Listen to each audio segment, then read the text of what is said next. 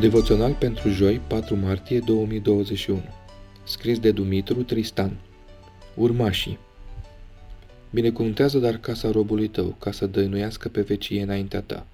Căci tu, Doamne Dumnezeule, ai vorbit și prin binecuvântarea ta, casa robului tău va fi binecuvântată pe vecie.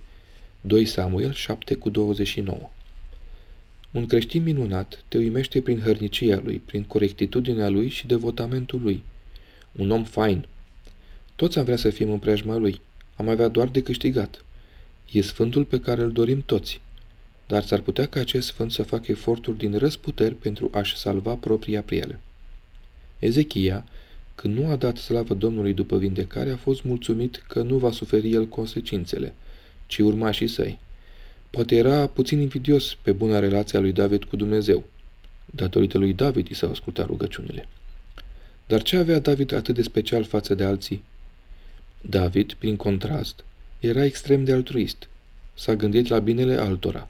Ăsta era obiceiul lui, nu putea fi altfel. Și apoi ne mirăm de binecuvântarea promisă de tatăl.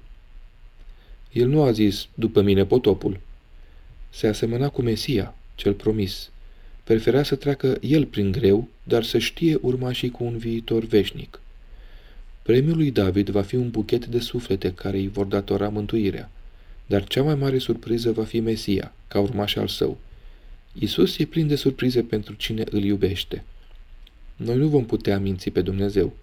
Dacă nu ne doare pentru viitorul veșnic al celor ce vin după noi, încercăm degeaba să fucim de mânia viitoare. Suntem tineri, abia ieșiți din copilărie, dar a venit momentul să ne încărcăm de responsabilități.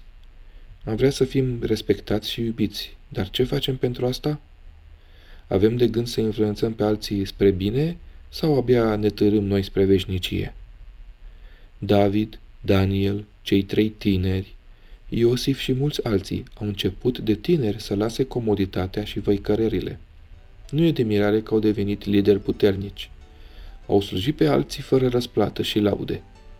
E timpul și pentru noi. Devoționalul a fost citit de Bucur Marius.